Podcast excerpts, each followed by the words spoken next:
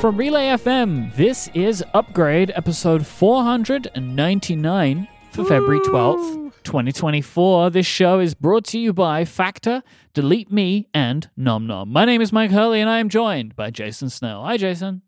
Hi, Mike Hurley. We're right on the precipice of 500 now. It's amazing. Yep. Amazing. Yep. Amazing. Incredible. Gonna be a big episode next week. Forget about this. Ep- no, no, this episode No, will no, be keep listening too. to this one. Also, a big episode today, but it'll be another big, episode. today. In fact, we're just like big episode after big episode this I year. know, we've gone like. There was a. It was real quiet there for a while, and then Mhm. all of a sudden, bang, zoom, Hit after hit. happening. Yep. I have a Snell Talk question for you. It comes from Ah, me, I and I want to know, Jason, did you enjoy the Super Bowl? You know, the Super Bowl was extremely entertaining, except you know, the, I neither team played very well, honestly. Um, although I think part of that is that the other, I think part of that is that the other team was very good.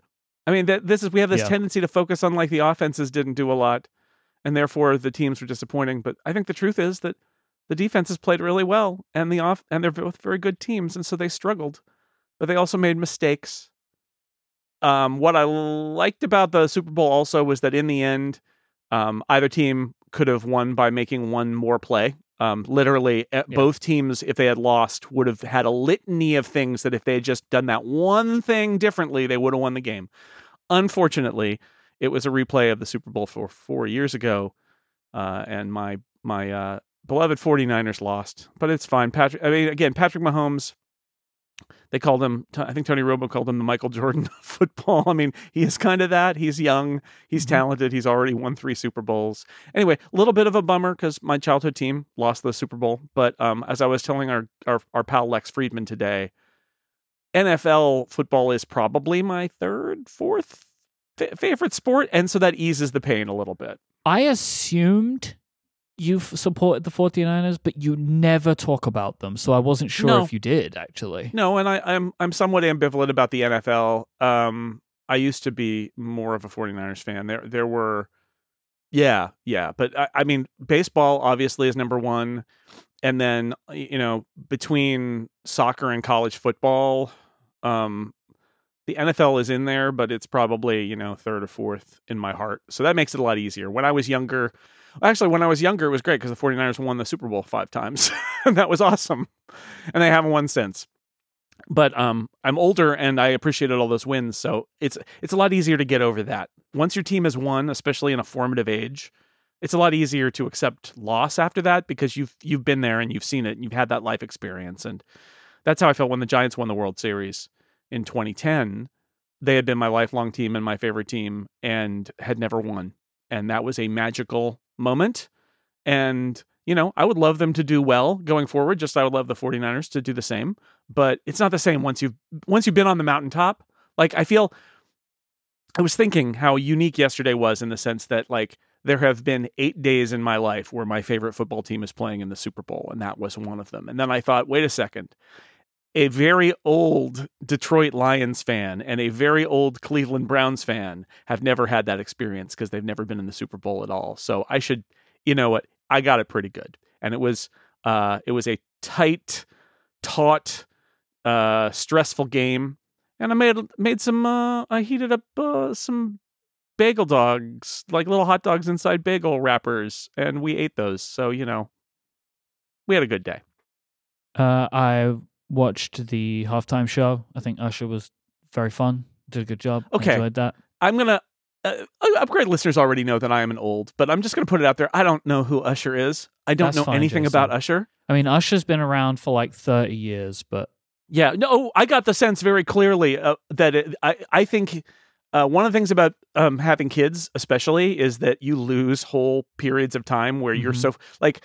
Let me, I can't tell you anything about Usher, but I can tell you a lot about the Wiggles. Okay, so but I'm going to say this from a position of being a complete Usher like no knowledge guy.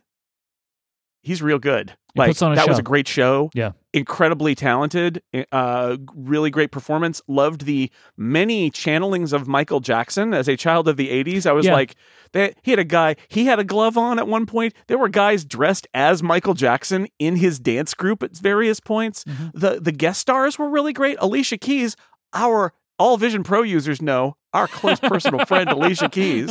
She came out and killed it.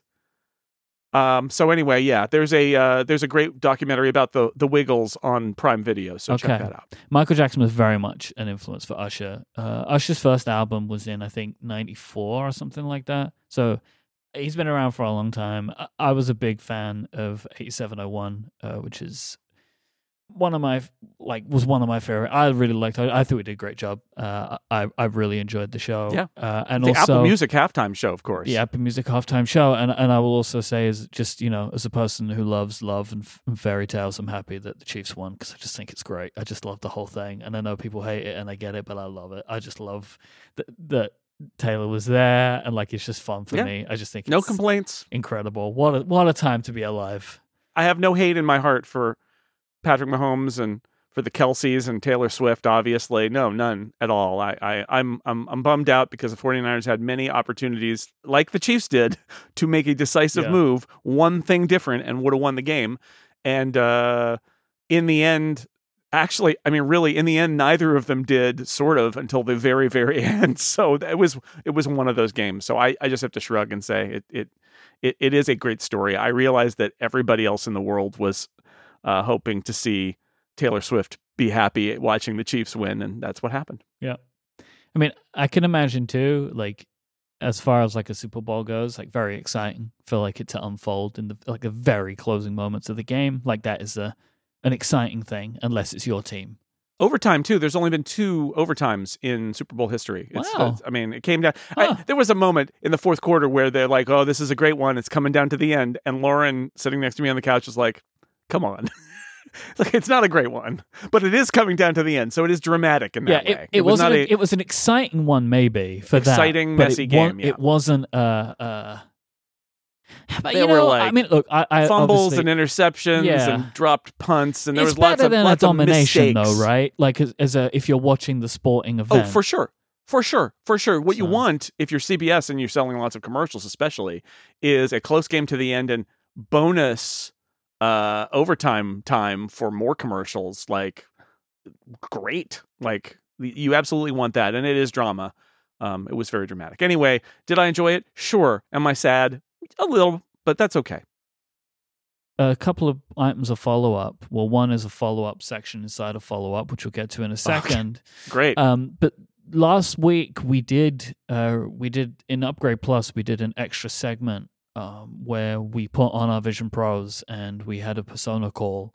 And we, uh, our edit, video editor Chip, put it into the video version on YouTube. So I'll put a link in the show notes to the to our full Yeah. video version of last week's episode. If you're intrigued in seeing what it looks like when me and Jason were talking to each other with our personas in a picture in picture, uh, there's a way to do that. we actually have we have a video of just that segment too. If people want to see that, that there's a video of just that. I would I would out. quite like people to click the link for the actual full YouTube public video though, you see. All right. So it increases the view count and and feeds the algorithm. You see, rather than on the unlisted video which won't help us out. Well, you know? it's listed now with a better title because I think it'll be better for the algorithm. But this is YouTube talk. We don't need to Well, talk they- about it. well right whatever, you know, whichever way you do it, I'm gonna did you just click the link, can go watch the thing, you know, and that will be fine. Yeah, watch it. Well, I mean, we did. It, it Chip did an amazing job because it, it is us in the Vision Pro headsets and our personas talking Yep. for about eight minutes, so you can get the full experience of Mike's mouth not opening and the whole thing. Cool. Then that's gonna be in the show notes. Go get it. I don't know if you've done it yet, Jason, but it's still unlisted. But the title the title's good. I relisted it. I- I, Mhm. don't know what it's. Uh, I'll I'll, I'll re undelist it or whatever they do on the you know, this is YouTube. That's everything YouTube. everything takes ten more clicks than the two clicks it's supposed to take. I don't want to. I don't want to give away too much about um, conversations I have with our friend CGP Grey, but I did have a YouTube conversation with CGP Grey Uh oh. uh, where I said, "Are are there?" I I'm going to boil it down to its specifics. I said, "Are there things we should be thinking about strategically about our videos?" Uh, and he was like. Yes, but don't listen to anybody's advice because it's all wrong. I was like, perfect. Yeah. That sounds about right. I, I think so. Yeah. All right. DMA today time. DMA today. He talking about the DMA. Is this a, is this Sorry. a song that I need, that I should know, or is that like an original? Only if you're an? American who remembers the ads for USA Today in the 80s on TV. But yeah, anyway, DMA Today. Here we are. Jason created artwork, so if you use a if you use a podcast app that shows chapter artwork, you will now see the DMA today artwork. Enjoy. DMA. We made this up last week. Now it's a segment.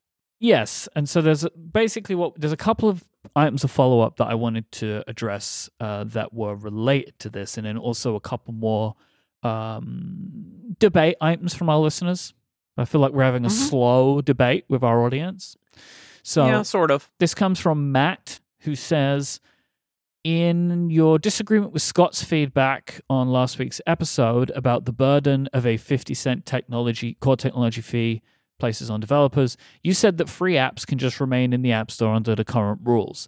That is true, but only if the apps are a type of app that is allowed in the App Store. Consider emulators, explicitly legal by US law, but banned from the App Store. And Roe also wrote in. I'll say lots of people wrote in a variation of this.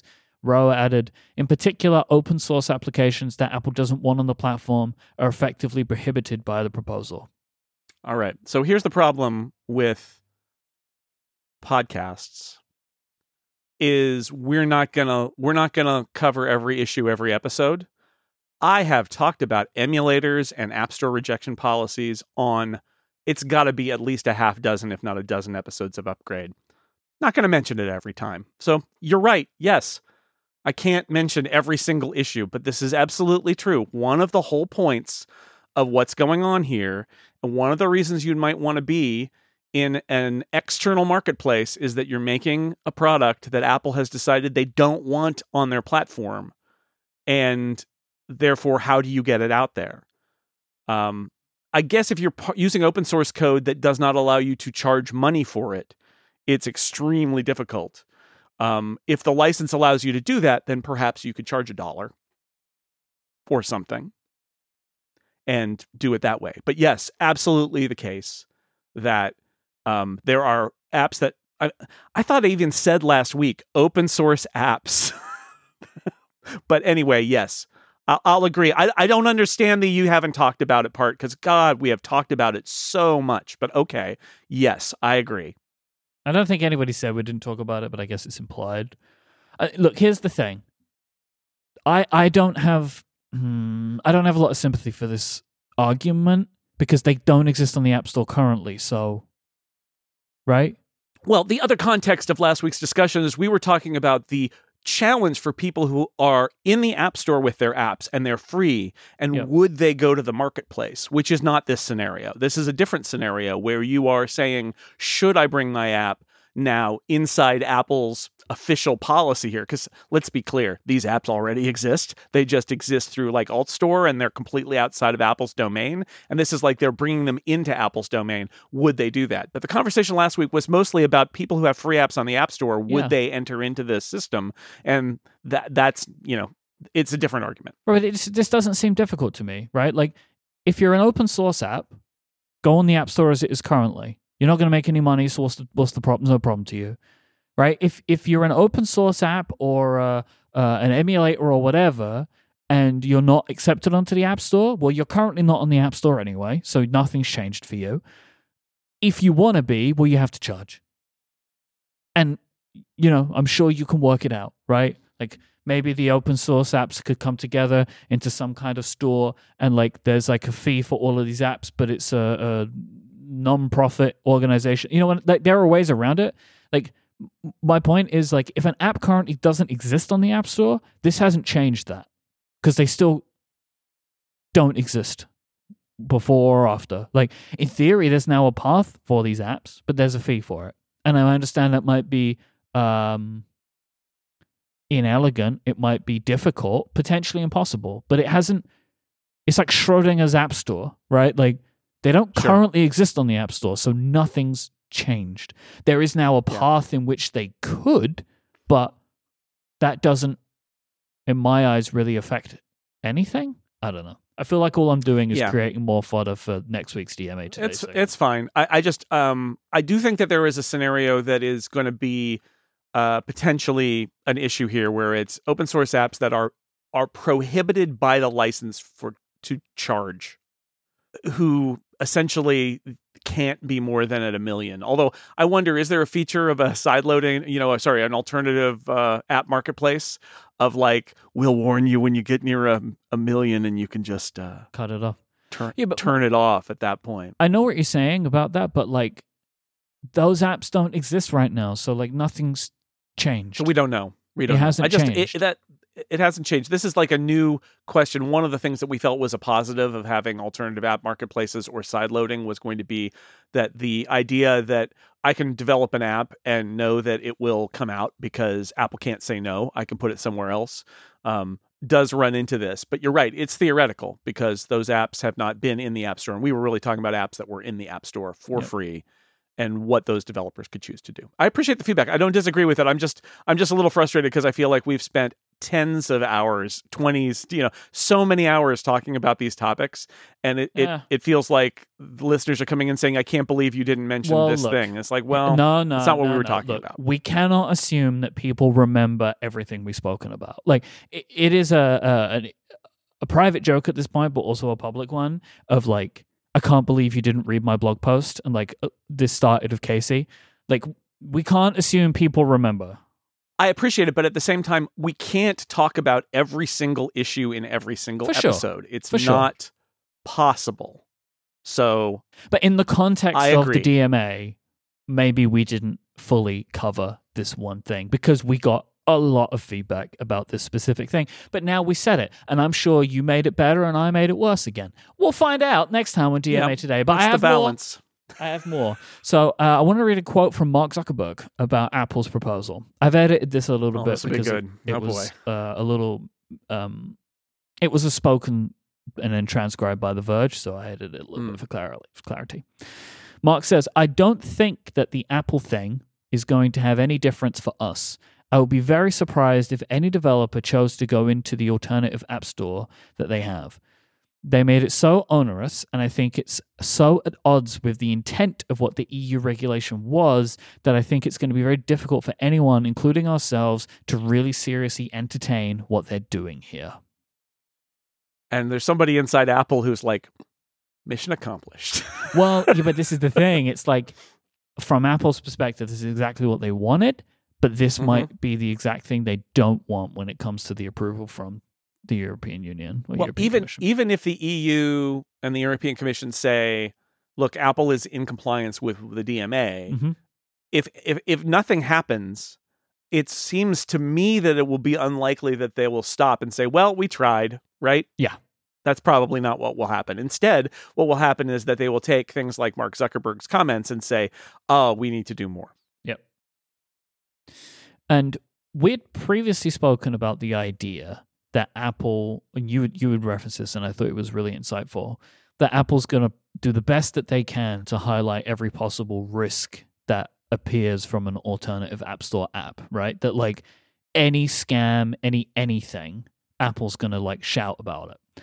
And in the expectation of that, I would like to look at it from the other side based on some news that came out this week. But I will start by reading from Apple's developer guidelines regarding alternate app stores. Apple say, if not properly managed, alternative distribution poses increased privacy, safety, and security risks for users and developers.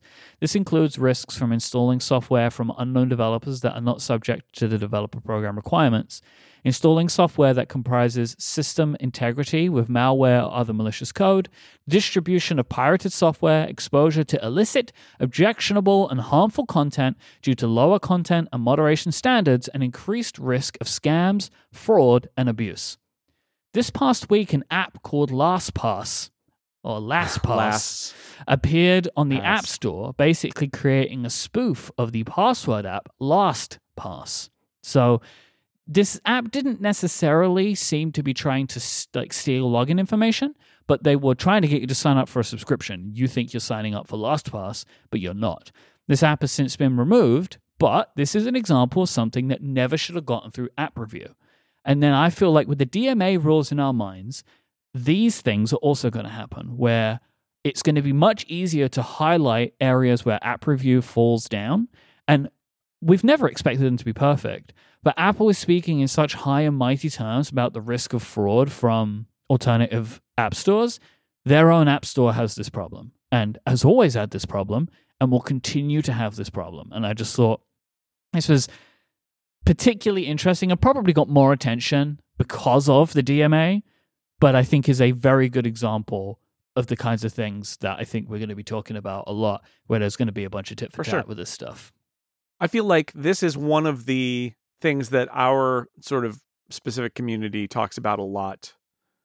That is um, the counter argument to Apple's claims that they are the great protector of the platform Mm-hmm. is that we have endless examples of dangerous and bad apps that just get approved. Yep. While at the same time, perfectly reasonable apps get rejected for no apparent reason and sometimes require like whole media blitzes in order to get somebody at Apple to pay attention and approve it. And it's it, it's very confusing why some stuff that is terrible just slides on through and then other stuff that's perfectly fine and following the rules gets rejected multiple times. So uh, th- this is the, you know, yeah, what are you what are, what are the developers paying for if this is what the they get? I don't think that it would necessarily, and I don't think it's fair to like point at every possible scam and say, haha, but like something like this specifically should never have gotten through, right? Like, nope.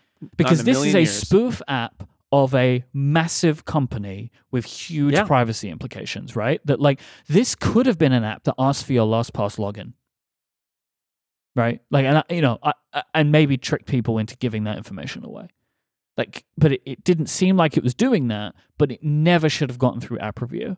Like, there should be, and I'm sure there are types of applications that if they look like they're supposed to be something else, they don't get through. And I bet they mostly focus on that with copyrighted material. I bet you couldn't do like Dibney Plus. You know what I mean? Like, oh, Oh, sign up for man. Dibney Plus. No, it's not going to happen, is it? With like Mikey Moose or something. It's not. That's not going to happen. Mhm. But LastPass did. Nestflix. Nestflix? Netflix. It's not going to happen. Probably. Well, I don't know. What I don't know if they, if they would care so much about Netflix right now, but uh, Uh, okay, but they're, they're serious partners. Yeah. This episode is brought to you by Factor. Factor's delicious, ready to eat meals make eating better every day easier than ever before.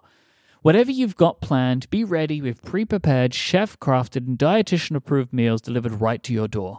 You'll have over 35 different options a week to choose from, and they include really great options for keto, calorie smart, vegan, and veggie, and more.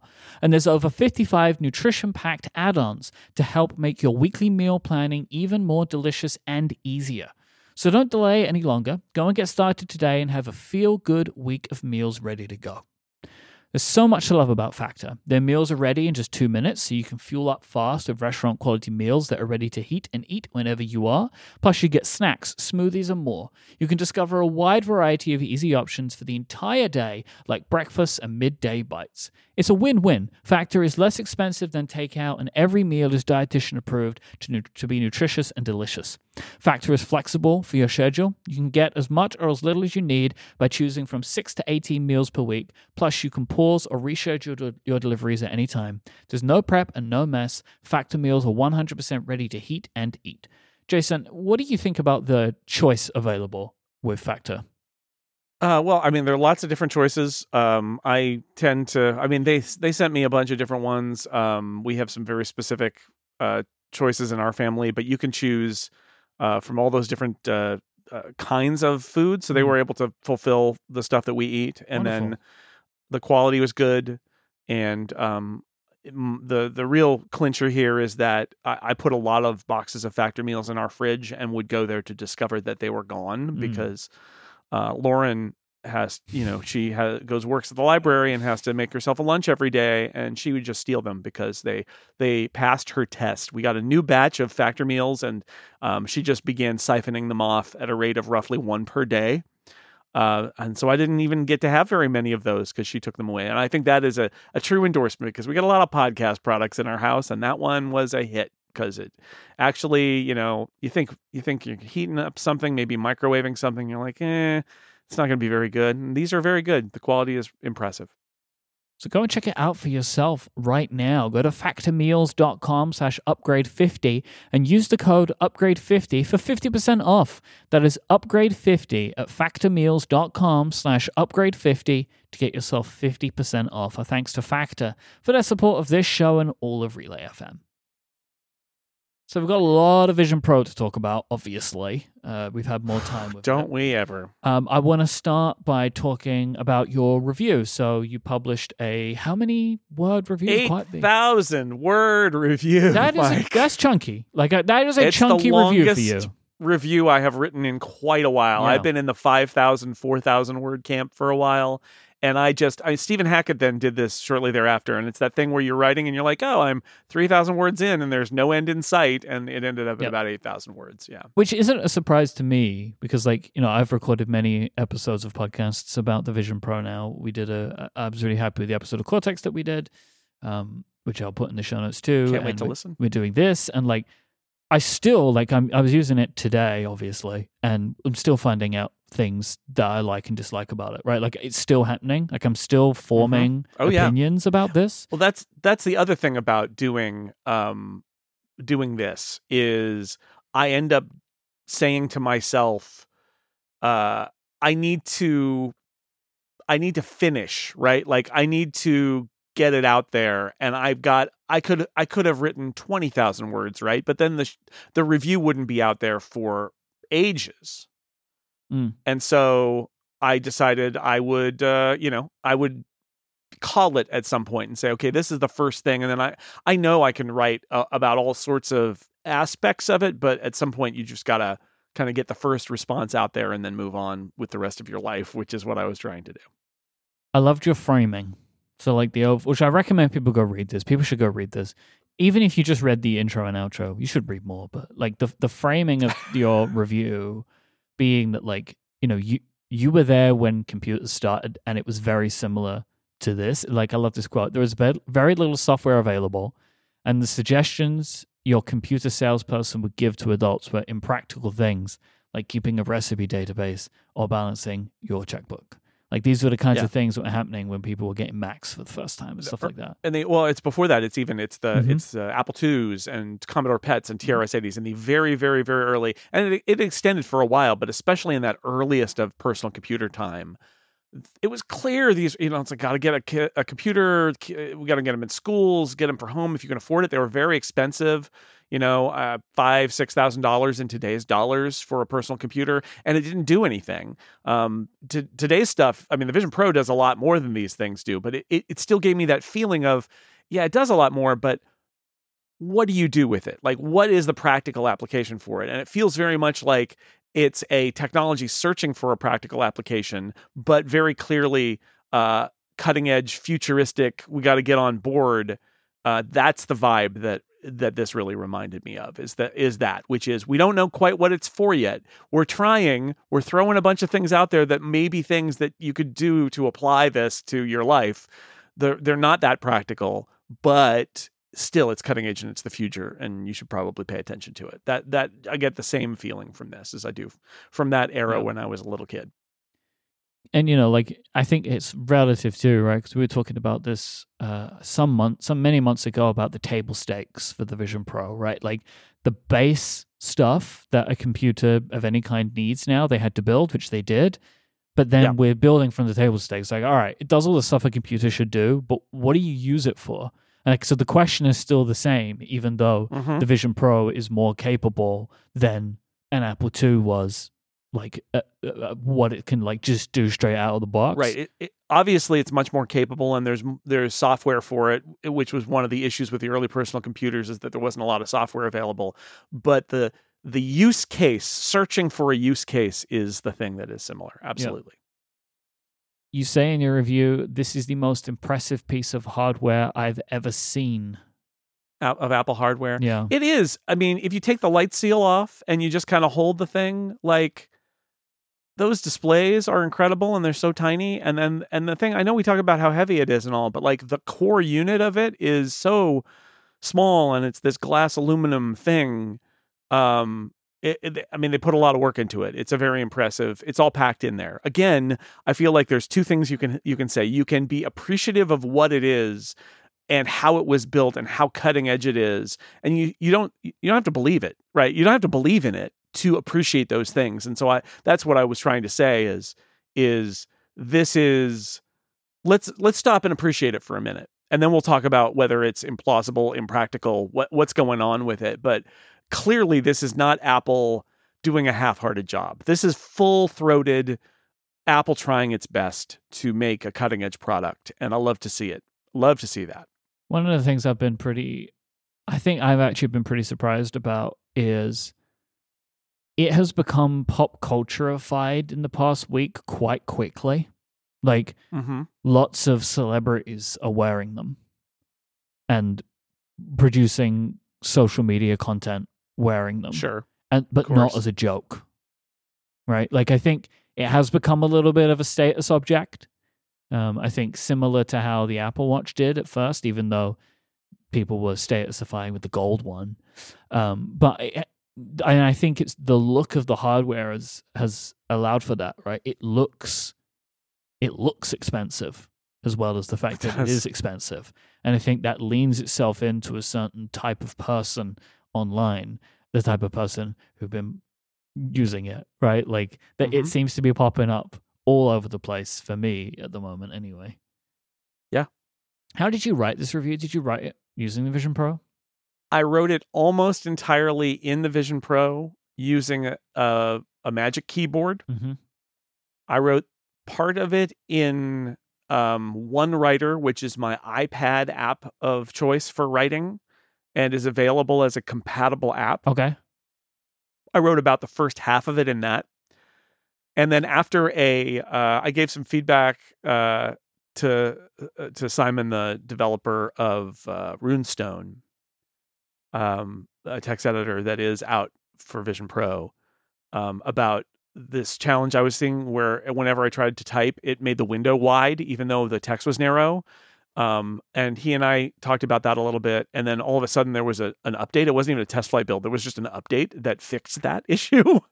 and I switched over, and then I used uh, Runestone to write the rest of it. And Runestone doesn't have like all the features that I want that that uh, 1Writer has, but it's Okay. good. It's a good, solid Markdown text editor, and it gave me the experience of of writing.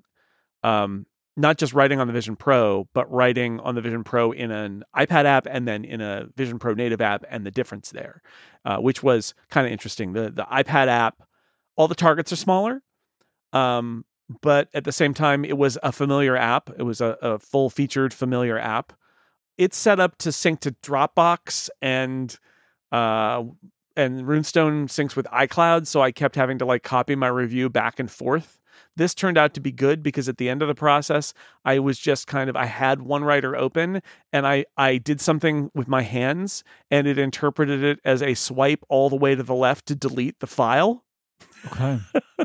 okay. That's yeah, it was a drop back box. I was able to undelete it, and I did have a copy somewhere else. But I had that thought of like, well, this isn't great, right? And that I think that's a good example of things that iPad app developers might not anticipate about how easy it might be to, for example, just delete a file with a swipe gesture because the swipe gesture is no longer quite as explicit. It can be done really, really accidentally, and uh, you know, undo on a Vision Pro doesn't seem to exist, or at least is not that common. Anyway, the actual act of writing was pretty good. I started writing and I wrote a little bit in BBEdit in a Mac, but the truth is that the the text clarity is greater.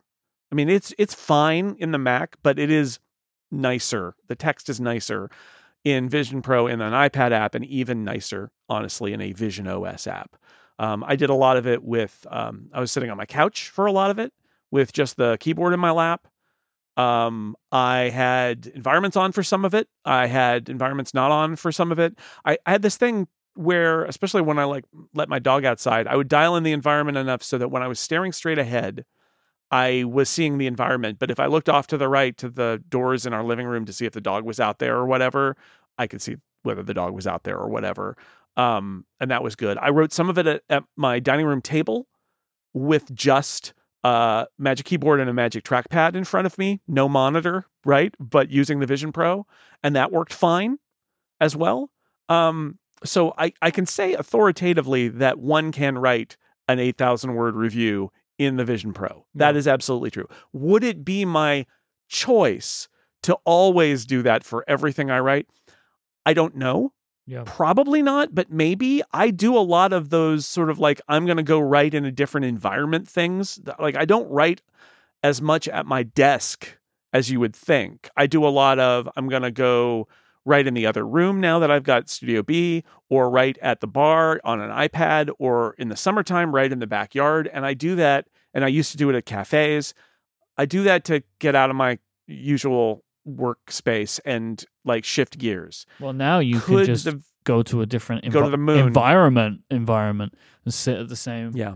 the same desk. and and maybe sit in a more comfortable place because ergonomically there are more places that I could sit and work and have a screen in front of me, Yeah. like on the couch. When I could do that with a laptop in my lap, but like I, the one of the reasons I'm sitting at the bar is that I've got an iPad in a in a stand, and that is where I do that, and and that's fine. But also this might be a little more flexible ergonomically. So I don't know. I'm open to the idea of using this uh, for writing, but um, I definitely did it for this review. I felt that was important, and I think it was. I wanted to touch on a couple of things that you said there. So like I like obviously the the the, the Mac display, the Mac virtual display is not as clear, but it's clear, but it's just a little fuzzy. It reminds me of like if you use a non-retina display with your Mac, right? Right. like a non-retina resolution display of your Mac is what it looks like. Yes. Everything is perfectly readable. It's just Yes. not crisp. No, I did the thing where I actually um, sized it for the size of my studio display and placed it right where my studio display was. Yeah. And that allowed me to say, oh, don't do this, right? Like if you've got a studio display, you should use the studio display Or make it because it's not as good as that. But that doesn't mean it's a failure, right? It is a yeah, it's it's a non-retina or at least less than what we're cu- accustomed to thing. And we know people who have multiple monitors, and those aren't all retina displays, right? Like so you can you can do it. Uh, and you can get up close and see, all- uh, you know, see it pretty well, but that's not really how you would work with it normally. Uh, you would, from a normal working distance, it's lower resolution. It's perfectly usable, but yeah, it's not that high resolution that we're used to. This will be more useful, I think, if they uh, add multiple display support for Mac mode at some point, because Mm. then you could really emulate the I've got two slightly less than resolu- retina resolution monitors in a side by side or an up and down configuration. I know that people love that. I don't do that, but I know people do love that. That would be nice.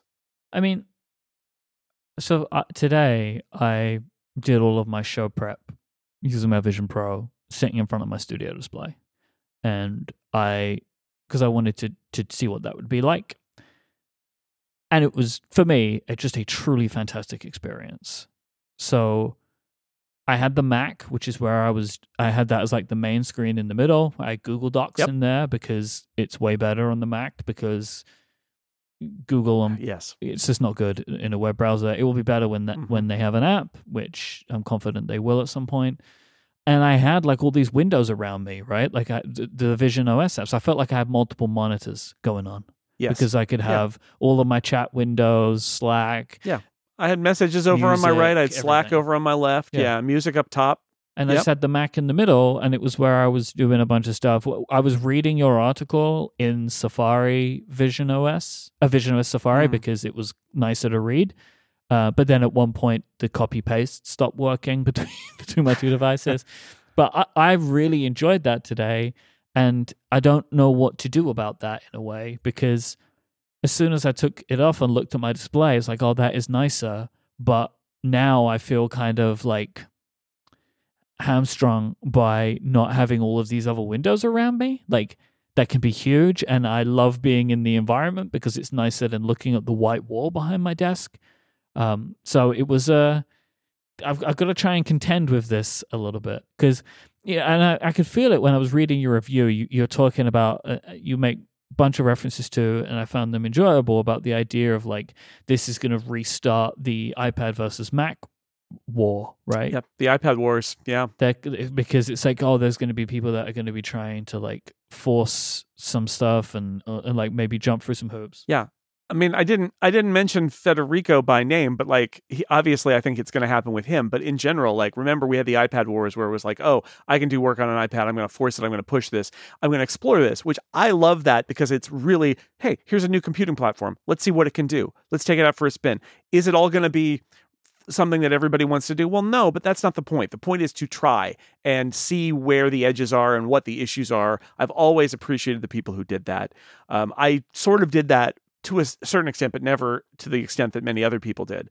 I, I look at this and I think, oh, same thing's going to happen. And we're going to get the same arguments again. And I think what I said in the review is sarcastically, oh boy, can't wait mm-hmm. to bring back the iPad wars as the Vision Pro wars. But it's because it is so iPad esque that people are absolutely going to try that. Um, that said, I had that moment, Mike, where I, where I thought, I don't know if I mentioned this last week or not, but I had that moment where I thought, huh, would I have bought that studio display for Studio B now, or would I have been yeah. just like, oh, I can just put a laptop back there and use the Vision Pro when I want to be yeah. back there? And and like I, I think maybe that would I wouldn't have. I think maybe I wouldn't have, even though because I because again, not that I would not buy a studio display. I have one, and I would not have not not have one at all. But I bought a second one for a second workspace because I felt like I had no other decent options. And now I, I I keep thinking, one, I could use that space much more as a temporary space when I need to use a Mac to record a podcast. Uh, do I need a, a big monitor for that? And you know, do I even need to work work there at all? I can work kind of anywhere with a Vision Pro and a, and a MacBook Air. So I, I I don't know, but it's certainly a different set of circumstances. It feels like the the Mac display is quite polarizing in how people find it to be useful or not. I feel like the more content I consume of people talking about this, the more I get some people say that it's like it is the best thing and it absolutely makes the device, and then others who are saying this is absolutely unusable. And it's very interesting to me to hear the polarizing of it. I, uh, uh, I, yeah. But I'm not really sure what's causing it with people. I don't get it. I, I do. I we're we'll talk about this later, but I do think that part of this is actually ergonomic related because some of the takes that I've heard about Mac mode, I can't square it with reality. Because, and, and that's the problem. Everybody's welcome to their own opinion, mm-hmm. but I hear descriptions of things like the Mac mode as being like really substandard and blurry and artifacty and all these things. It's like, I have a Vision Pro and eyeballs. Yeah. And I don't see it. I do not see it which leads me to believe that this is not necessarily an opinion, but instead might have something to do with somebody having a vision issue or a light seal issue or something that is not because I I do not see it. I don't understand anybody who would say that it's unusable. I think that there's a really good debate to be had about since it is lower resolution, what is it good for? But I think it is good if you are traveling with a laptop and want a big screen. And then not only is it a big screen, but it's a big screen where some of the apps you might have open there, you can now open in Vision OS and keep your big screen in the center for the very Mackie stuff you need. I, I think it's kind of great. I think it's one of the banner features of the oh, product. Yeah. I I'm not going to go so far as to say you should never buy a monitor again because having you know gone back and forth like Retina monitor that's real, it's 27 inches, that's right in front of your face is pretty nice.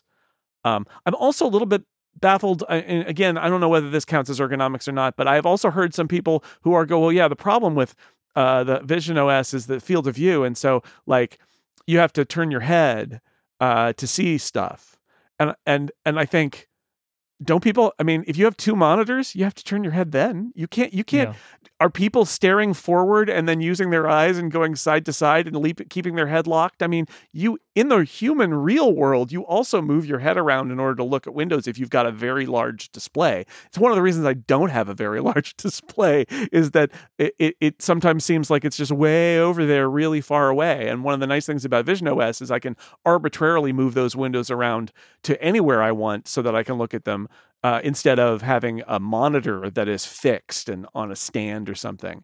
So I don't know. I I am on the pro Mac Virtual Display side. Yeah. Not like 100% over there, but I admit to being baffled by some of the negativity about it. I, I think there's a bit debate to be had about when it's good to be used and when it's not. But it's pretty solid in my experience. I was I was impressed with it. I think the variance of opinions on all things Vision Pro related is fascinating to me. I feel like there is a lot of conversation about things people feel they do and don't do. Like I've heard a bunch of people now talk about doing things on a Mac when they're not looking at them. And I don't think that's real. Yeah. Or maybe this is so different to me. Well, Yeah. I've I've heard this multiple places on multiple podcasts. Uh, John Siracusa was talking about it. I've heard lots of people talk about this now of like, oh, I, I'm always doing things on my Mac without looking at them, and and I'm just not sure that that I can't, I don't understand how that's possible. So like, I think that more than anything, th- with the Vision Pro and Vision OS, I think there are way more divides in the your mileage may vary than any product Mhm. they've made before. Because I think that we're bumping up against like things people do, things people think they do, and things people Exactly. can't think they do. invisible I don't even want to say invisible ergonomics, invisible ways of working with computers Mhm. that we all took. You know, we're, we're all our own individual quirky people, right? But we, but I think part of being a person is being like, I just do this thing. Mhm. We all do this, right?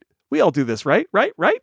And then you get a moment like this where you're like, oh no, Uh, th- how they do what? Yeah. And then there's that second layer, which is I don't believe that they actually do what they say they do, right? Yeah. And you, there's no way to unless you get a camera on them, right? You can't. You have to take their word for it. And and I, I agree. I've had some moments where I'm like, oh yeah, I just I just move my uh, my pointing device, and without looking, I do a thing with a window, and I'm like, what?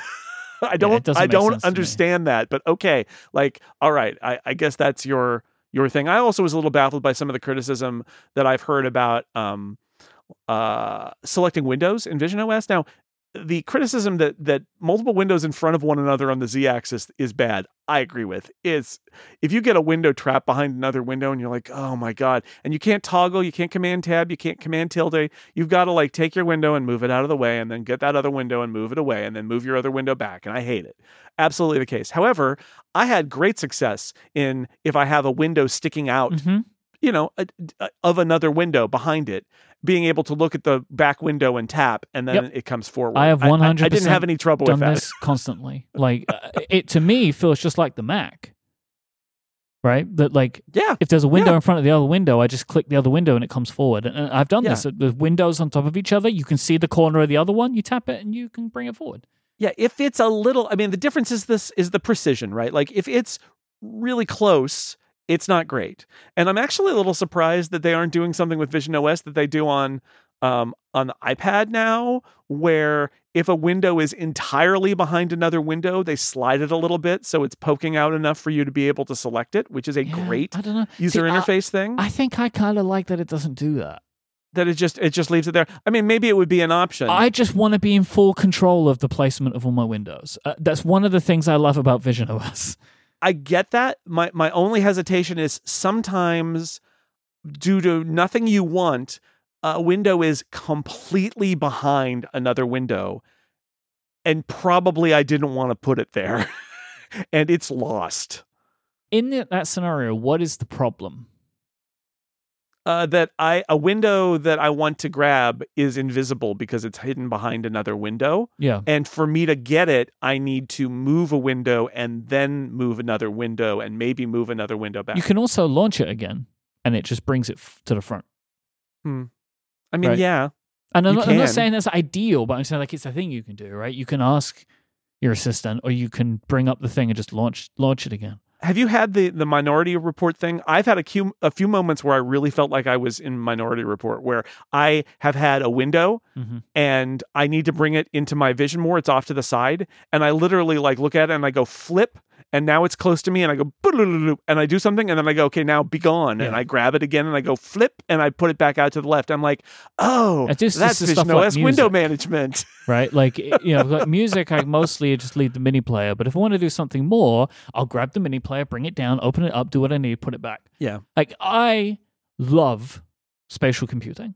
Like I love this Alright. idea of I'm sitting on my desk and I have all of these windows around me. I do Yeah. kind of like the the fact that they make the the cone, but I would like to be able to more easily rotate them on their x-axis, right?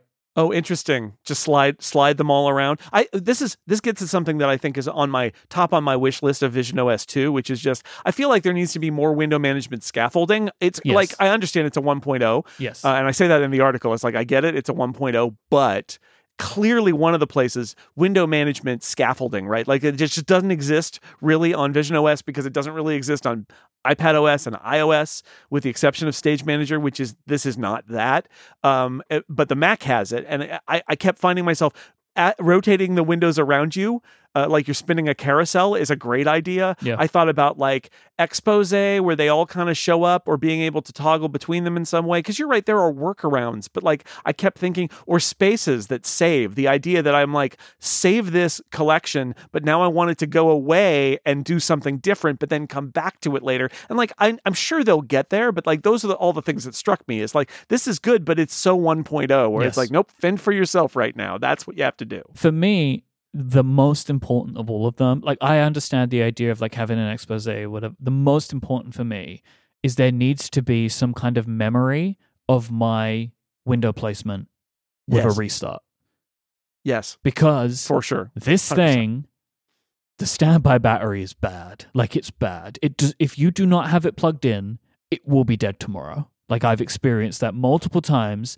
And so then all of my window management from the previous day is blown away. And like what I ideally want is it to work like a Mac that doesn't use Stage Manager. Because Stage Manager, by the way, every time you reset, it just blasts all your stages into infinity and you have to reset them all up again.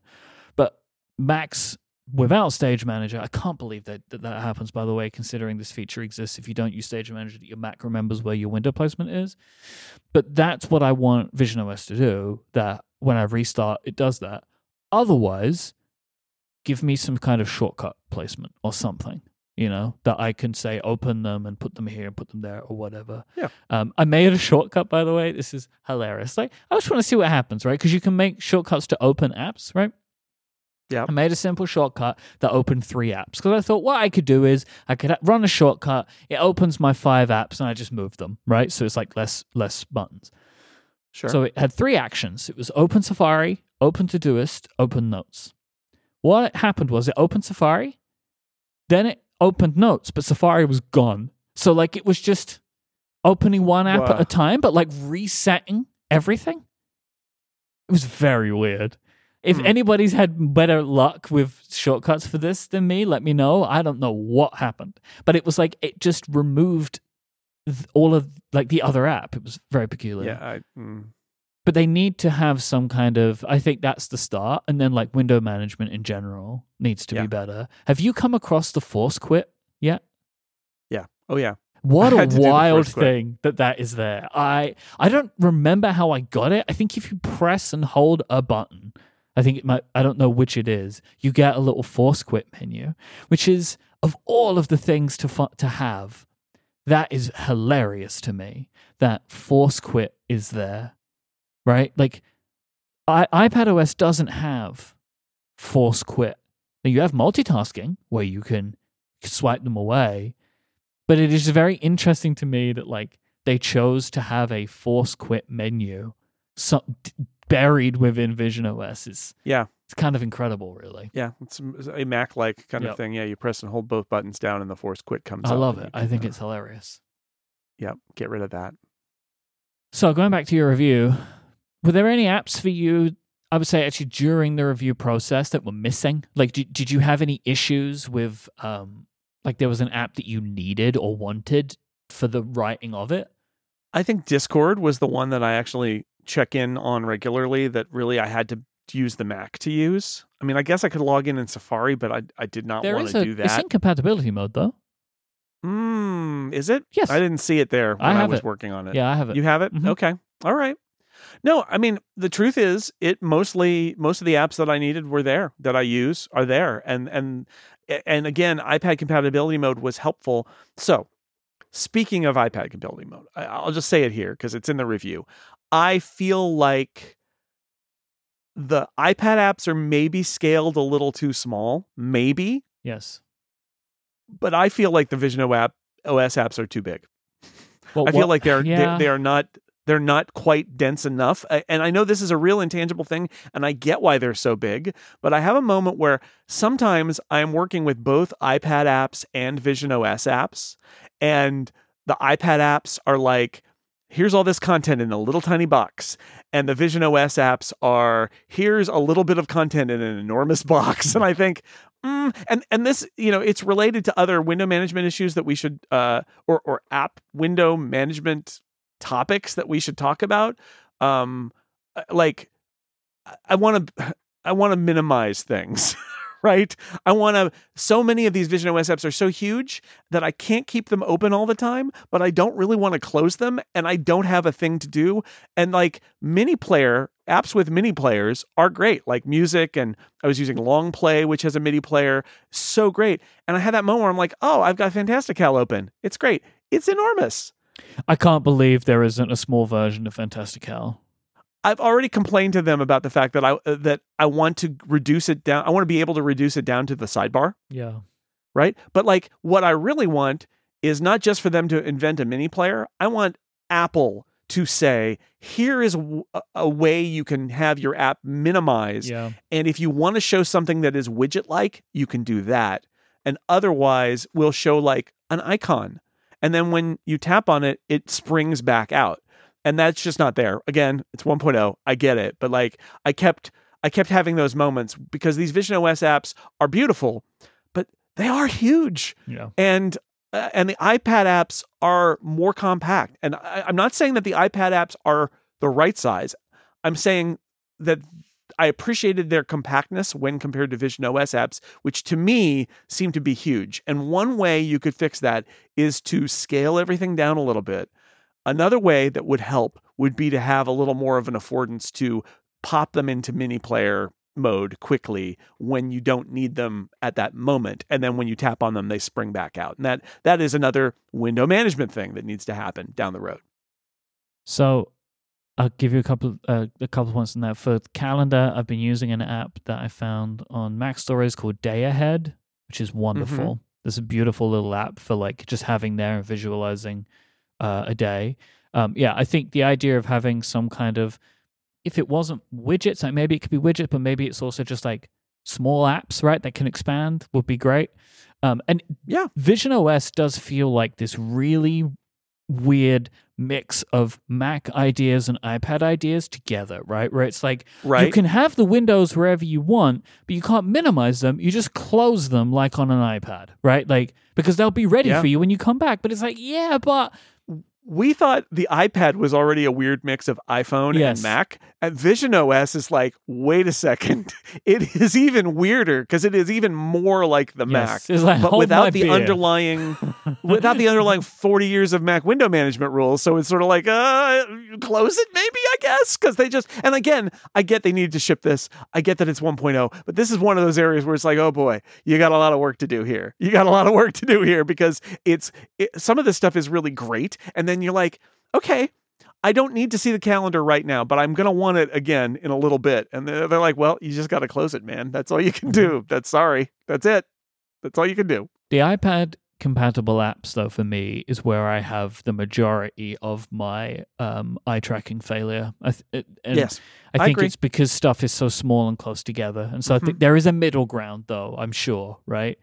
Uh, Yeah. I feel like Fantastical is, is, is an example of an app that has a lot going on, and I deal with it fine. Like, it looks a lot like the iPad app. Like, it's not like they spaced everything out way too much. No. like. yeah, it's not like the future like lift de- recedes into the background. I mean, it, it is just a, a Vision OS Vision OS updated version of their iPad app, but Mhm. it's it's good.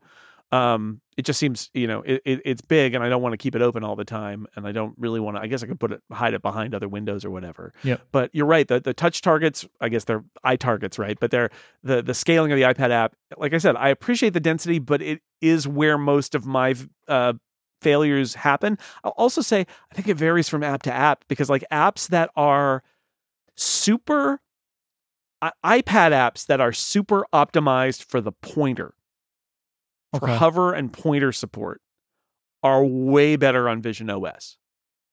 Right? Ones that always give you feedback wherever you're looking, which is the equivalent of hovering an Apple Pencil, right? This is one of those cases where Apple is recycling all these things as they move their platforms forward. So they did the pointer support, that is also the hover support for the pencil, and it's now the hover support for gaze in Vision OS.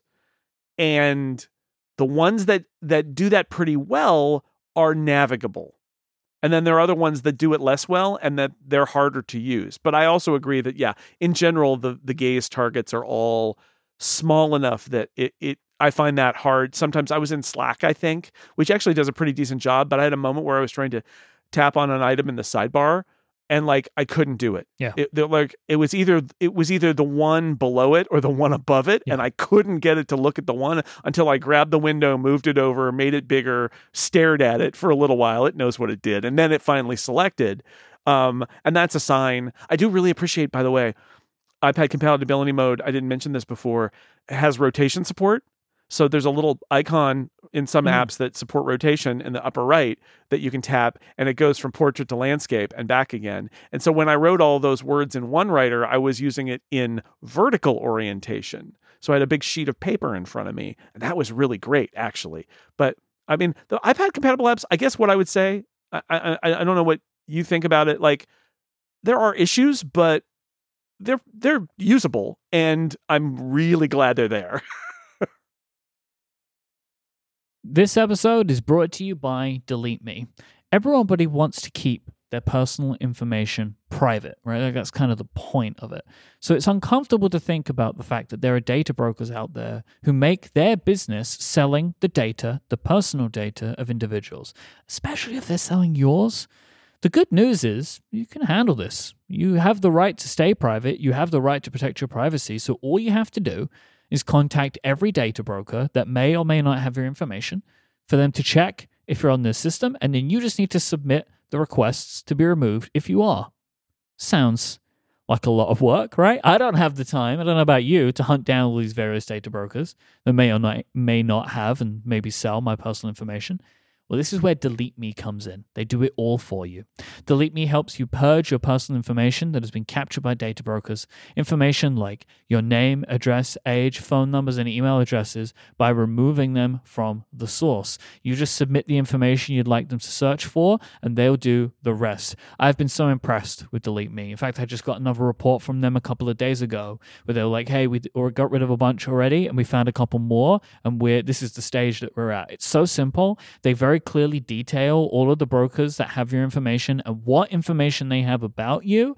And then you're able to see where it is in the process of getting it removed. And so now I feel like Delete Me is on my side. They're out in the world now doing the work to make sure that my information stays private. And that makes me feel very good.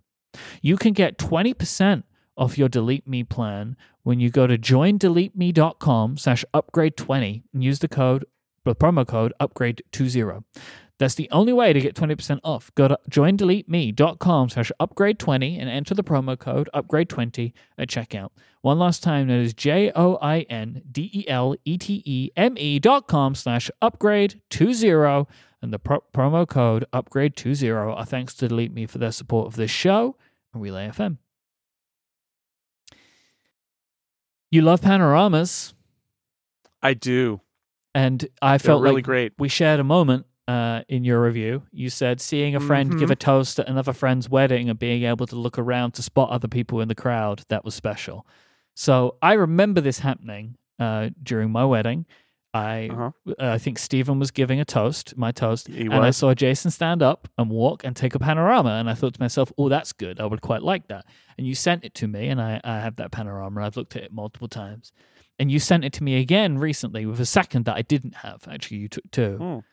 And I opened that panorama and I looked at it. And the panorama is odd in spots, right? As they tend to be. Yeah. But I got a huge lump in my throat because I was back at my wedding.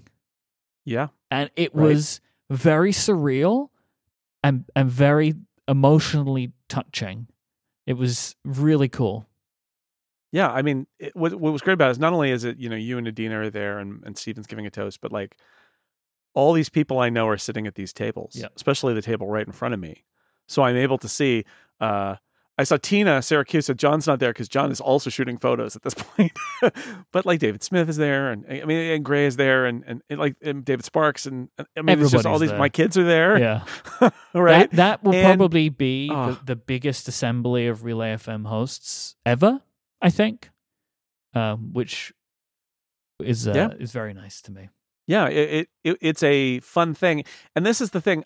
I- know that Apple has talked a lot about like the 180 video and uh, that they're doing their immersive video, and that the spatial video from the iPhone and from the the the Vision Pro and the the 3D you know spatial shots so you could do with the Vision Pro. But the panorama, if you get a good panorama, it really is spectacular. And I have been shooting panoramas for before there was digital photography. I, I was shooting panoramas when you had to have special software to stitch the panoramas together, and then eventually, like Photoshop, added it, uh, and then eventually your phones just had a panorama mode, and boy, wasn't that nice. But Mhm. I, I've been doing it for a very long time, and I, I have some that I, I shot so much that you know you can. It's most of the way behind me too, and depending on the angle and Apple processes is is the other funny thing, right? It shows a panorama as a as uh as a photo, and then there's a little like panorama button, Mhm. at which point it enters this mode and it's doing stuff, right? It it, it is finding a way to place that panorama in the right way and and de-distort it and do all these things to put it around you.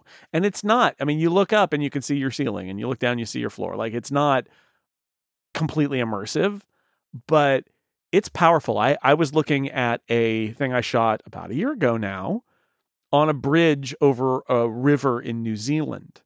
And like, oh, it's so good. Like, I'm on that bridge again, looking down at that bright blue water, l- uh, light blue water coming out of the glaciers. And it really, I mean, it's not the same as like, oh, now you're, you're, it's like a memory because it's a 3D video. It's not quite the same as that, but it's pretty great. I mean, it is pretty great. Not enough reason to buy this like on its own, but like I think an un uh, appre- underappreciated thing that it can do.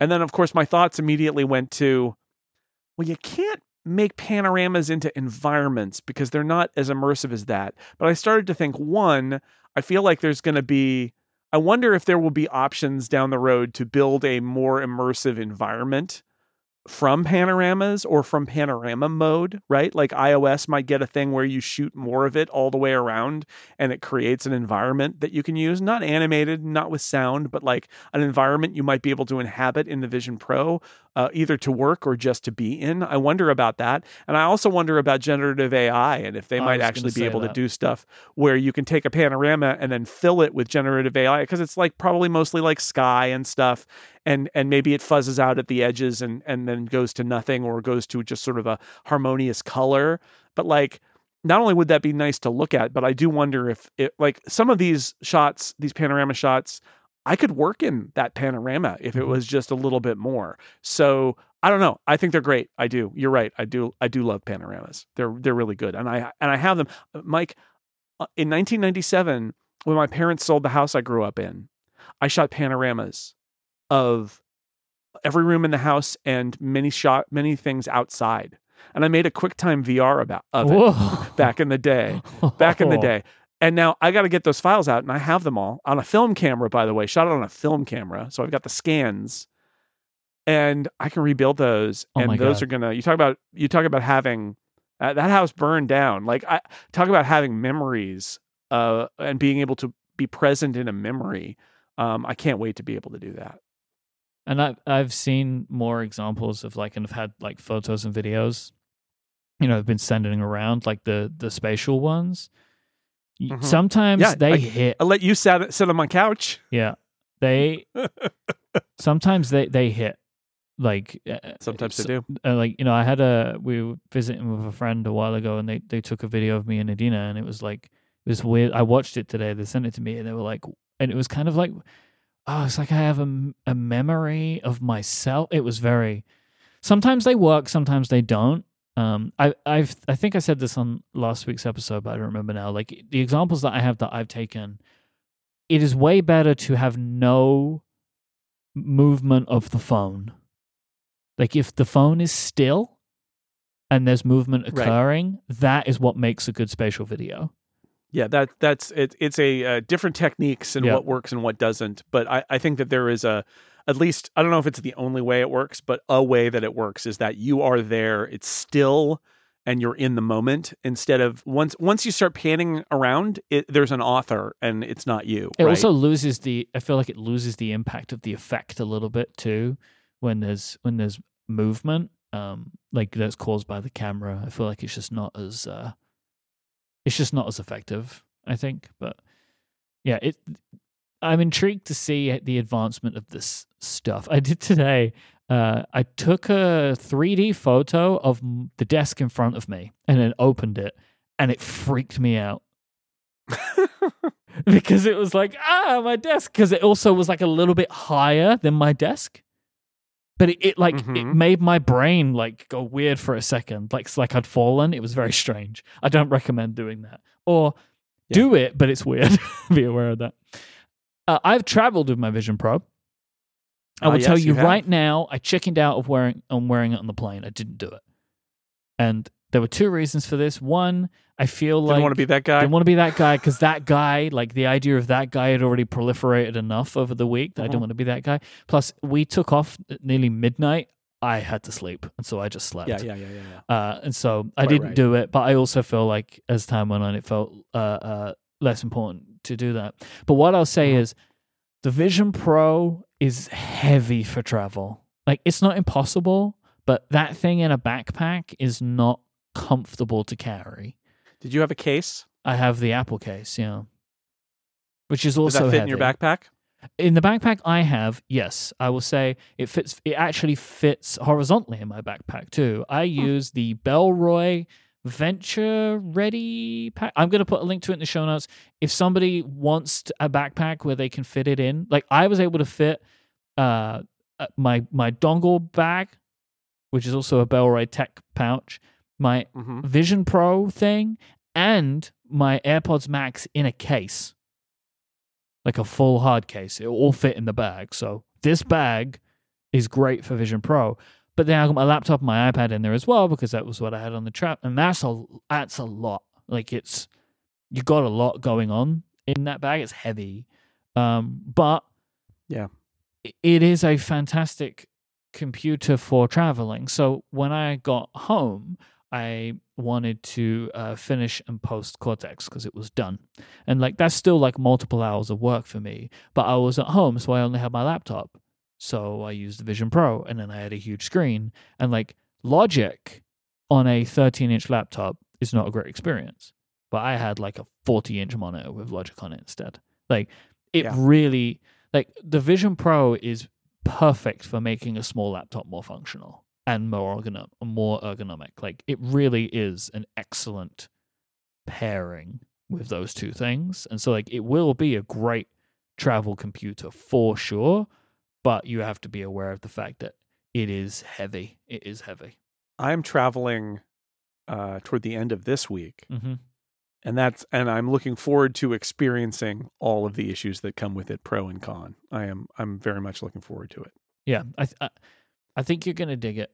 I do. I think you'll dig it, but you just need to be aware that if you put it in a backpack, like you're gonna feel it because. Mm, I'm sure. Do you have the case? Do you have a case? I do not have a case. Okay, you gotta get a I'm case. going. I'm going. I'm going. No, I'm going no case. I don't. I. I I'm going to go no case, and I'm going to see what the issues are, and then I'll. I'll decide. I. I did. What? I got to see the Apple case, the b- big puffy pillow. Um, don't think I really like it, but um, but I, I'll decide whether I want a case or not. How are you gonna travel with it? You're just gonna put it in a bag? Yep. Oh. Okay. I'll Okay. put it in a bag.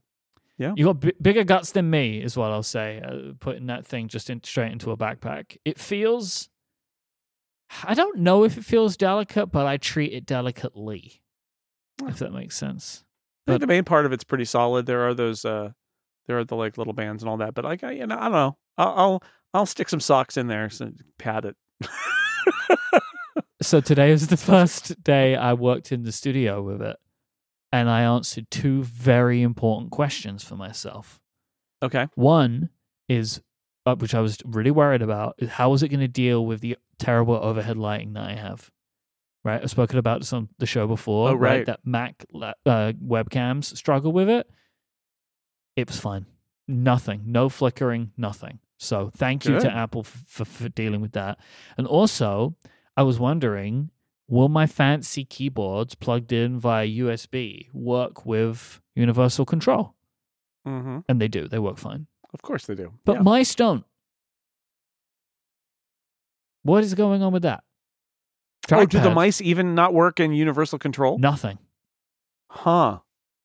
Interesting. So my Logitech mouse, it just stops at the edge of the Mac and doesn't do It anything. stops at the edge. Wow, that's wild. I don't know what the thinking is there because mice work don't like on it. iPad. yeah, they don't like it. They- Weird. They, think mice are afraid of uh, Vision Pros. Mm-hmm. I So guess. that that was very very strange to me, but I was super happy that my nice. I care more about the keyboard because I use a mouse and a trackpad at my desk. Um, I use both, and so I can just use that. And also, to be honest, I'm still mostly using um, eye tracking than a trackpad when I'm when I'm like going from window to window. Like I just use the mouse on my Mac, and then I look at something on another window, and I'm using eye tracking and typing and stuff like that. So I, I use that combo, and I love that combo that you have all of these different input methods. It's like one of the things I loved about iPad. Um, talking about that quickly, I've had a lot of people say to me like, "Oh, why is nobody talking about the fact that you can directly manipulate an app?"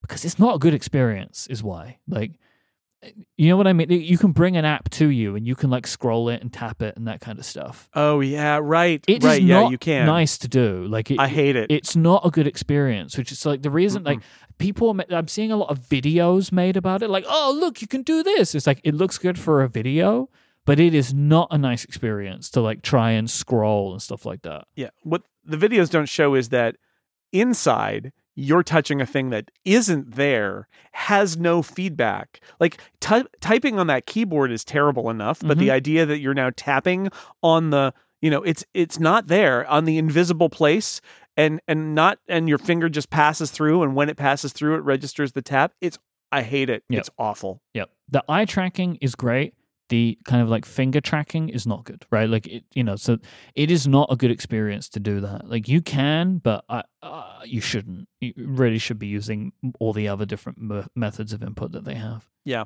Agreed. what else would you like to talk about today? Oh, um uh I didn't realize this, but there are some videos in the Disney Plus app that are high frame rate, including Avatar, and Mm. Disney has said I think Titanic is going to go in there in high, high frame rate. I, I one of the things that we haven't talked about a lot is the the this device supports high frame rate video, and so like the Avatar movies are in 48 frames a second 3D, and while it is you know, high frame rate is weird in the sense that you almost get that soap opera effect a little bit, but at the point Avatar is so unreal already. And honestly, getting rid of motion judder and having everything be smooth, especially in these, you know, almost entirely CGI 3D scenes in Avatar, it's really good. I actually really like it. There are moments where I'm watching Avatar and I feel like I'm literally just watching a video game cutscene, but I think that the, that's because video game cutscenes are literally trying to be movies, and this is a movie uh, that's trying to be a movie too. It's not trying to be a video game cutscene, but there are those moments that I have that where I'm like, what is this? Um, but the high frame rate video, whew, like again, not for everything. It's got issues, but I'm curious, and I would actually really like to see if um, if whoever is it would be in Max? I don't know where the Lord of the Ring or the Hobbit movies that were shot in high frame rate are, but I'm actually kind of curious. I know that people, a lot of people didn't like it, but like this is a device that's capable of showing high frame rate and capable of showing 3D. And I think that's cool because we don't have a lot of like video viewing devices that that will offer those things. Um, so anyway, I just wanted to mention that that there it's actually in like a, I think a Disney press release that that they they have these movies that are going to be in high frame rate. That's cool. Um, I I I mentioned last week, by the way, that um, some of my movies were in 3D but not in 3D. Um, it, it turns out a bunch of people sent this in, and including I heard from somebody inside at Apple who said that like it's an issue with movies anywhere where you buy it on a disc and you put in a code and then it goes in your iTunes library where it was not registering. So the the, the issue was you it said you could play it in 3D, but it didn't play in 3D. If it was a Movies Anywhere movie. And they seem to have adjusted that on the store side where now it doesn't say you can play it in 3D. now, it's still a real bummer because one, I'd like it if I could. Thank you very much. There's probably a licensing issue there where like the movies anywhere, you don't get the 3D, like how some of them you don't get the 4K upgrade. You just have to stay back with whatever you bought. Right. That's kind of a bummer, but it's also a user, it's still a problem because there's no way for me to say I would like to give Apple money to get the 3D version of this. It just isn't possible. Like if you got it via movies anywhere, now you it's not going to say it's in 3D for you, but you also can't get it in 3D. It's sort of blocked. Now, I, that may be a short term fix, and there's a long term issue, and they may be dealing with the licensing. But anyway, a little bit of follow up. That was what was going on. It's a movie I bought on disc, uh, and the rights aren't there for that movie apparently, and mm-hmm. so it doesn't get it doesn't get shown. We promised to talk about ergonomics, and I do want to talk about ergonomics a, li- a little bit. Please. I went to the Apple Store. Uh, because I still have had issues on and off with Optic ID and I've talked to some people who have said they think that that is because I'm too far away and that my light shield is the wrong size.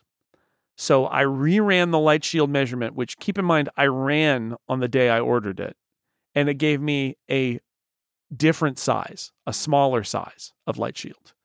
It gave me the, I want to say 21W, which was completely sold out because it's the most popular size. I went on Apple's support site. They have the ability to ask. They ask you a bunch of questions uh, about the, your fit. You can't just specify a size. So I I started like answering all the questions in different ways to see what sizes it was trying to give me. Um, a friend of mine who works at Apple suggested a, a smaller size that is about the same size, just slightly smaller than the 21W that has apparently worked for some people.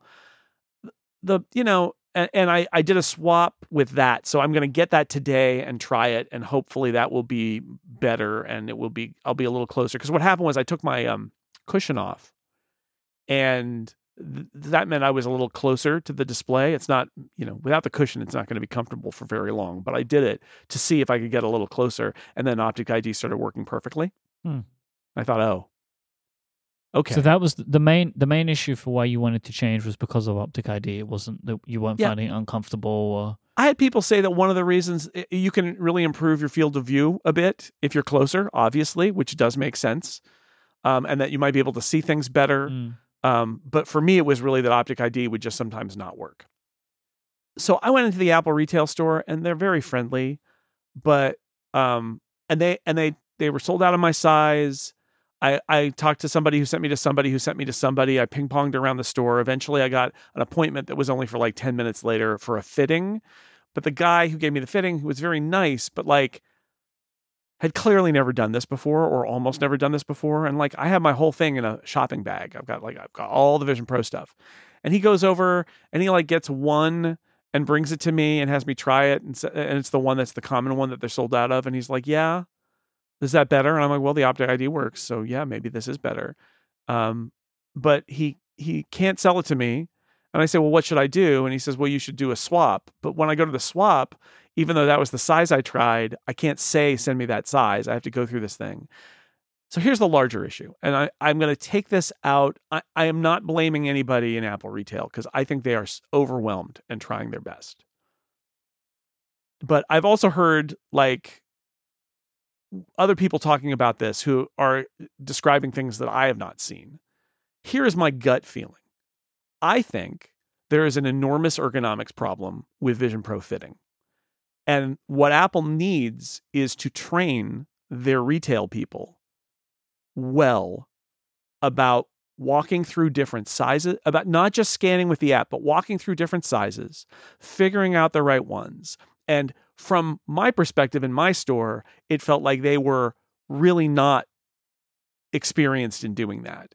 And what we know from a lot of reports from a lot of places is that the emphasis that Apple placed on training for Vision Pro in Apple retail was on the marketing experience of the walkthrough.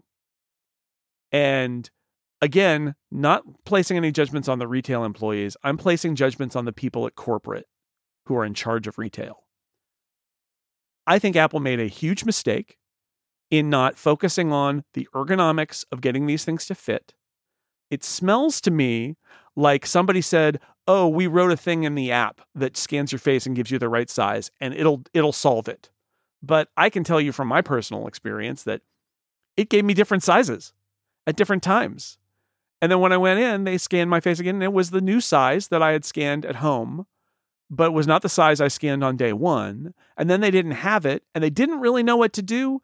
And when they told me what my right size was, I couldn't actually go through the process on the website of ordering a replacement because it wouldn't let me put in that size. Mm. So I think they screwed this up.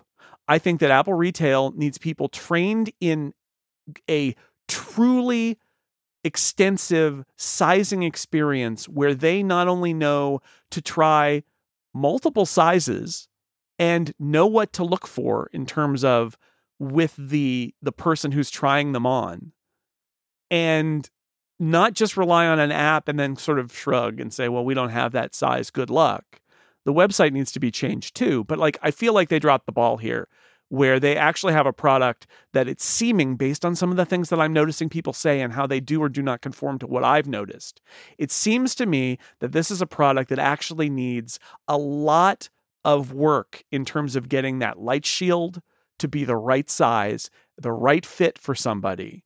And um and when I go into retail it feels very much like they they have gotten a lot of work on how to do a demo but are a little bit at sea when it comes to giving a user a proper fit. And that feels like a, a mistaken emphasis and maybe they'll get better. I know it's early days, but like using a clever app to scan your face clearly isn't good enough since it gives different results and that when you go in for your your sizing appointment I feel like at least in my experience it ended up being kind of a well this is what the app says so we'll try it out. And I had somebody tell me later that I should have asked for other sizes, but like how would I know to ask Who- for other who- sizes in the moment? Yeah. The person doing it should know, right? And I think he was undertrained, but like he should be like, well, here here's the size that we scanned and here's the one that's bigger and here's the one that's smaller. And now here's a process we go through to determine on your Vision Pro or on our demo Vision Pro depending on what the deal is, whether it fits or not. So I just I got I got this gut feeling now that some people are reporting things that that strike me as being very weird about the Vision Pro, and I think it's probably ergonomics. I think it's probably the fit of the light seal. It might be their eyes, it might be the lenses. There may be other things going on too. I get that this is a really complicated product, but again, my experience at the Apple Store was very much like they aren't good enough at this part. Mm. And this part seems like it might actually be really, really important. So, Yep. that's my takeaway. I, I agree with what you're saying. I, I think part of the issue that they're going to have and will continue to have is like, I don't know if they know yet how people find it and uh, how it works for them from a fitment perspective. I know. I And- know, and right? also I mean, that is part people- of it. don't have the language to express what they are or aren't experiencing. Like I've been thinking to myself, like I hear people talking about it, I'm like, I wonder if I am doing it right. Like, am I using the right cushion? Do I have the right light seal? Like these are like we don't truly know. And that is a complication of the experience. Like, so for example, for me, I have two light seals at different sizes because the I originally bought it without prescription lenses because it was all I could do at the time, and then bought my prescription lenses, and then it told me I needed a different size light seal for my prescription lenses, and I wonder like, do people have? I don't know when. Maybe you can tell me. I don't know when you buy the reading lenses. Do they resize you? I have no idea. because they made me do the scan again and I and I wonder like maybe if you don't get sized or maybe people didn't get sized correctly or, or whatever They do ask. They do ask, do you need lenses? And I think that goes into the sizing, Right. The presence of lenses, for sure. But right? like there's there's something going on like I know there's something going on there with like the lenses and and it it can for this isn't for everyone but for some people you end up with a different size light seal if you get lenses so Yes. I don't maybe like what if it failed during the scan and then people got lenses but now they have the wrong light seal because now their eyes are too close or whatever right like Right. it's complicated. It's like, all right, there are two It's cushions. very complicated. Why are there two cushions? Like I genuinely Right. feel like I was I don't know why they're there. Yeah, like, and not, I'm not hearing really well lots of communicated. what feels to me like kind of like urban legends about what the cushions do, right? Uh huh. and so Right. and, and, and I feel like it's getting away a little bit now because you're listening because like you know the, the potential buyers are hearing me and they're hearing you and they're hearing Federico and John and Sir like and everyone's just talking about what they're doing and they're like I was listening to AppStories today and John was like I tried this cushion and it was better and Federico's like oh I should try it and I'm like oh well, should I try it but I you know like the, it's Mhm. complicated and and this is what the retail so and, and how do you do that? Well if you can't go to a retail store you're going to deal with this sort of thing and I, I guess that's that's how that's going to happen. And and that seems to be why the web is the way it is where they're like what was wrong with your fit? And then they generate a size for you based on your your original size and what's wrong with your fit. Very clever but if first off if you get a new, different size you can be like you can't put in give me that size so that's annoying but at the retail, if you're at retail, this is where they have the power to say, we have all the cushions, we have all the light seals in this drawer, and we're going to bring them out and we're going to try them. And we got a method, and we're going to tell you how does this feel and what to look for, what to what to feel for. And I get that that's hard, and they may not know, but like that needs to be the solution here for a $3,500 product, by the way, is like that needs to be done right. And it doesn't feel to me, at least in my experience, Yep. that they are doing it right. And I get that it's hard, but like you can't have people doing like urban legends about about light seals and cushions. And like I had somebody say, "Hey, here's the size you really want to get if you want good field of view." I'm like, "Uh, okay." Like, but aren't we all different? yeah And like, are people going to get the wrong ones and all of that? And that's why you need somebody who's got all of them and a process to walk you through it. And I know that that's what they intend to do, but at least based on my experience, that what I got was what let's scan your face. Oh, that size. Well, we we can try it, although we don't have it in stock. Here it is. Is it good? I I I, I mean, Optic ID worked. I don't know. He's like, great. Okay, we're done. I'm like, well, that's not how that's not how it should be. Like, it should be a process. It should be. Uh, we got. Uh, I mean, opt- opticians, optometrists will be like A or B, which one is better, right? We're not. We're not doing that, but we are doing sizing, right? Or like getting clothes in two different sizes and trying them on. Like you kind of want to bracket what got measured and go through that. And like I got none of that. I don't know if that if I just got a bad one, I don't want to throw my guy under the bus. It felt like because again, it felt like he wasn't very well trained on it. And I don't know whether that's this store didn't train him well or whether Apple as a whole is not training people well for this, but I know that they all got trained about how exactly what words to say while walking you through encounter dinosaurs or whatever, right? I know they got trained on those words. Um, and and my experience in the retail store is you you chose the wrong thing to focus on. This episode is brought to you by Nom Nom. Nom Nom truly cares about your dog's digestion. They have an espe- they have an especially extensive pet microbiome database. Yes, they have that. And they have it to help create better recipes for every breed, size, and digestive sensitivity. Nom Nom delivers freshly made dog food with every portion personalized to your dog's needs so you can bring out their best and it's all made with real wholesome ingredients that you can see and recognize without additives or fillers that contribute to bloating and low energy. That's because Nom Nom uses the latest science and insights to make real, good food for dogs. Their nutrient packed recipes are designed by board certified veterinary nutritionists, freshly made and shipped free to your door. Jason, tell me a little bit about you know, as a dog owner of a lovely dog, the Mhm. importance of like the real food part. Yeah, she's right here. Um, well, my dog in particular, her story is that she was found on the street by animal control and as a puppy and was malnourished. Um, so we try to give her good food, um, and the food that that Nom Nom provides it's it's little frozen packets and you can thaw them and um and they are real it's made with real food right? Like it's recognizable food. They they have the ingredients right on the label. It's food that that humans could also eat. Uh it's all recognizable some combination of meat and veggies and starches. And uh, she loves it. And I love that I am giving her some real food because I know that she comes from a place of having not Hmm. uh, not eaten properly, and I think is going to be tiny for her whole life because she did not get good nutrition when she was a puppy. That's cute. That's a cute story, though, right? Like, it's kind of like now you're able to give her what she deserves. Oh yeah, I and like she that. wants it. Trust me, she's like very much. Uh, hey, it's somewhere vaguely near five o'clock. Uh, feed me now. Uh, that we enter the feed me era about an hour before I actually feed her, so she she wants it. Um, but it's the most exciting three minutes of the day is when Maisie gobbles down all of her uh, dog food. Nom Nom have already delivered over 40 million meals to good dogs like yours, inspiring millions of clean bowls and tail wags. Plus, Nom Nom comes with a money back guarantee. If your dog's tail isn't wagging within 30 days, Nom Nom will refund your first order. No fillers, no nonsense, just Nom Nom. Go right now to get 50% off your no-risk two-week trial at trynom.com slash upgrade. That is T-R-Y-N-O-M dot com slash upgrade for 50% off. One last time, trynom.com slash upgrade.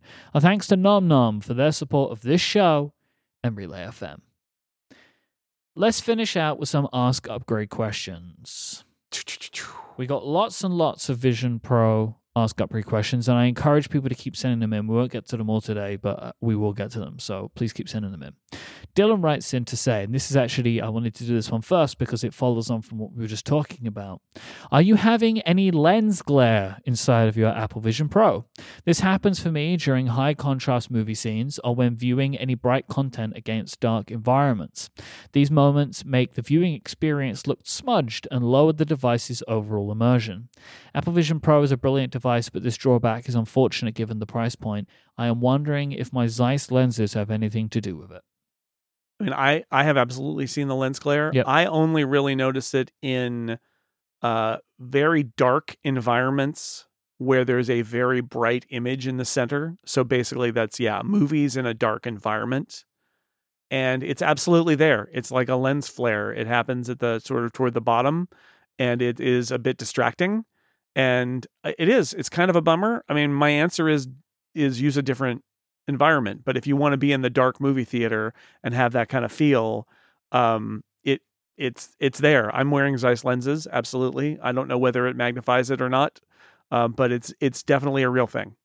This is funny because uh, today I was having the same lens glare issues with all the lights on in my studio, just sitting and doing work. I uh, so this is one of the things. What's causing it? I don't know. Right? Is it reflection? Is it light coming in? Like this is like another of these things where I feel like I'm again like everything we've been talking about today, hearing completely different uh, uh, examples and reasons and possible theories about something that we just don't understand yet. But yes, there is some glare. Zach in the Discord is saying that it happens without inserts. So my expectation is it, there could be multiple things going on here. That if you're in a dark environment and there's some bright light, it may reflect. But also, you can just if light gets in, like you've got light getting in from somewhere, that also it could reflect from the screens. I don't know, but there is glare know. going on. That's for sure. We go from glare to Blair. Blair asks Do you think the one virtual display limit when mirroring from a Mac is a hardware limitation, or could support for multiple displays or breaking Windows out of a single Mac display be added in a future software update? So, Ben Thompson has said, uh, he said it in his uh, article about the Vision Pro, that he has heard that there are people inside of Apple that have more than one Mac display running on the Vision Pro, which is not a surprise to me. So I don't know if I don't think it's a hardware display, uh, a hardware limitation. I think it's just a processing thing, and it's probably easier to do it with one rather than multiple. Maybe there's an issue with like certain Macs might not be able to do it, and so Yeah. that might add a complication that they just didn't want to deal with right Yeah. now. Like if like the M1 and M2 Max can't do it, but the uh, the the the Pro and Max models Yeah. can, and so they they're keeping it simple for now. But maybe I mean it would be great. It would be great if you could do two.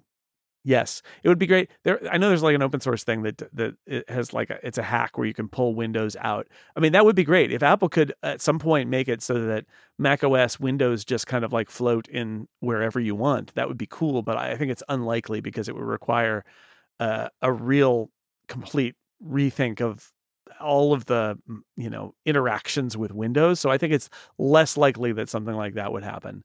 Um, but but who who knows? I mean, maybe they would do something like make the your desktop be transparent or translucent instead of having a desktop pattern on it, and so it sort of feels more like Vision OS, even though it's not. But um, two displays would be nice.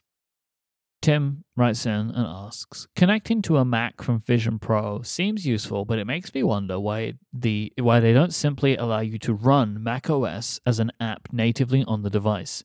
The specs seem in the same ballpark as a Mac, and it would make the Vision Pro an even better travel device if you didn't need an actual Mac with you. Do you think this is a technical limitation or a policy choice on Apple's part? Well, as somebody who's been championing the idea of uh, iPad OS getting support for uh, virtualized Mac OS at some point with a with a high end iPad Pro, it can be done. I would say that Vision Pro is doing a lot already, and so pushing this hardware even further with something like this seems uh, like a lot. I think in the long run, it's a possibility. You also have the input problem, which is to run a Mac, you have to pretty much have to have a trackpad and a keyboard. Mm-hmm. And the best way to get that is to connect to a Mac. But do I think it's possible that in the long run, Vision Pro devices, Vision OS devices could run a Mac just on their own? Sure, right? I don't know if they ever will. I think that there are probably some technical limitations and policy choices here. Yeah. But Tim is right. Like, it's not like this hardware can't run Mac OS because we know that it does in other configurations. It's just that the, this hardware is doing other stuff and is, you know, it, it's busy with that stuff. I, I don't know if they even tried, um, but I do think this is a potential future for iPad and for Vision OS. Is could you just run Mac OS as uh, virtualized in a a Mac app um, in certain modes with certain input devices connected? Maybe but I don't think it's going to happen anytime soon on Vision Pro. I will say, like for me, I I do much more like the idea of using Vision Pro to connect to my Mac rather than being a Mac, right? Mhm. Because then it would be an empty Mac, right? An empty Mac that you'd have to sync and you'd have to do all those things. and- Exactly. yeah, I mean, I get the idea of like, oh, well, now you don't even need to travel with a Mac. Wherever you go, a Mac is with you. But the truth is, wherever you go, you'd still need the keyboard and the trackpad, right? You'd still need that. So there is an argument to be made that at that point, perhaps you should bring your Mac and have your Mac with you. But um, you know, I don't think it's impossible. But you're absolutely right that as somebody who is now maintaining two different places where I work, like every time I sit down at one after it's been a while, I'm like, oh geez, that thing isn't here and that setting isn't here, and I need to does did I update this app over here? And like, it, there is an advantage to having it be yours and not another Mac that has to sync all the things from your Mac. Yep. Uh, and Kevin writes in to say many, if not most, of the initial Vision Pro reviews have called out how big you can make Windows, especially video, and how impressive this is. But I find it a little puzzling and wonder if you could comment based on your experience. What's the practical difference between a small window positioned close to your face and a large virtual screen in a virtual movie theater? Is watching a movie on a massive window in Vision Pro really any different from sitting closer to a 4K TV in your living room? I mean, the truth is that the the Z axis is kind of a lie in Vision Pro. Everything is always sort of the same size. It's just sort of where it is in the stack. Um, but you can also resize images. So I would say is the practical difference is actually between a movie window that is in the center of your vision, but it's only sort of like in a narrow field, or you make it really big, and now it's like you're sitting in the first row of a movie theater where you can't actually even see the whole picture in your vision without turning or looking in the corners. That's the difference here is that you can make them really big. Now, could you sit closer to the 4K TV in your living room and get a similar thing?